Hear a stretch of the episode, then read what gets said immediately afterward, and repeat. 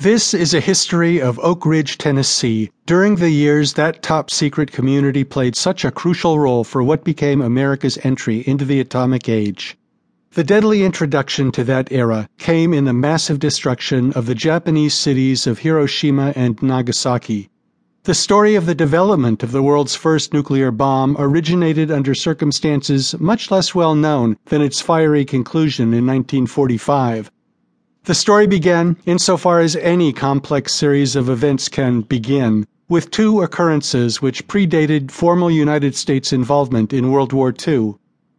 The first episode took place in Germany in 1939 when scientists at Berlin's Kaiser Wilhelm Institute succeeded in splitting atoms of uranium by bombarding them with neutrons. Nuclear physicists had long understood the structure of the atom and had believed that atomic fission was theoretically possible. Fission was now accomplished, and it rapidly became clear that this new energy source could be used to produce a bomb more powerful and terrifying in magnitude than the world had ever dreamed. A number of physicists in America and England, many of whom had been forced into exile by Nazi and fascist oppression, were soon deeply concerned that such a weapon would be produced by Hitler's regime and subsequently would endanger the freedom literally of the entire world.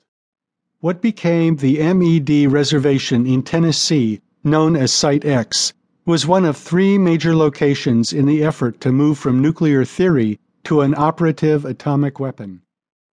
The Tennessee Project was, in terms of the variety of operations carried out there, the most complex. Its primary mission was production of U 235, which was obtained through two separation methods a gaseous diffusion and an electromagnetic process. Ultimately, material produced in Tennessee became the base for the world's first use of atomic energy as a military weapon, the August 6, 1945 strike on the city of Hiroshima.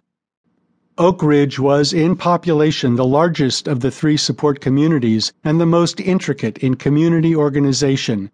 It was the first to be established and to some extent would serve as a model for operation of the Hanford site. In a brief three year period, it would also become the fifth largest city in Tennessee. Much has been written about the actual production of the atomic bomb, the technical activities at each of the three major development locations, as well as the military use of nuclear energy against Japan.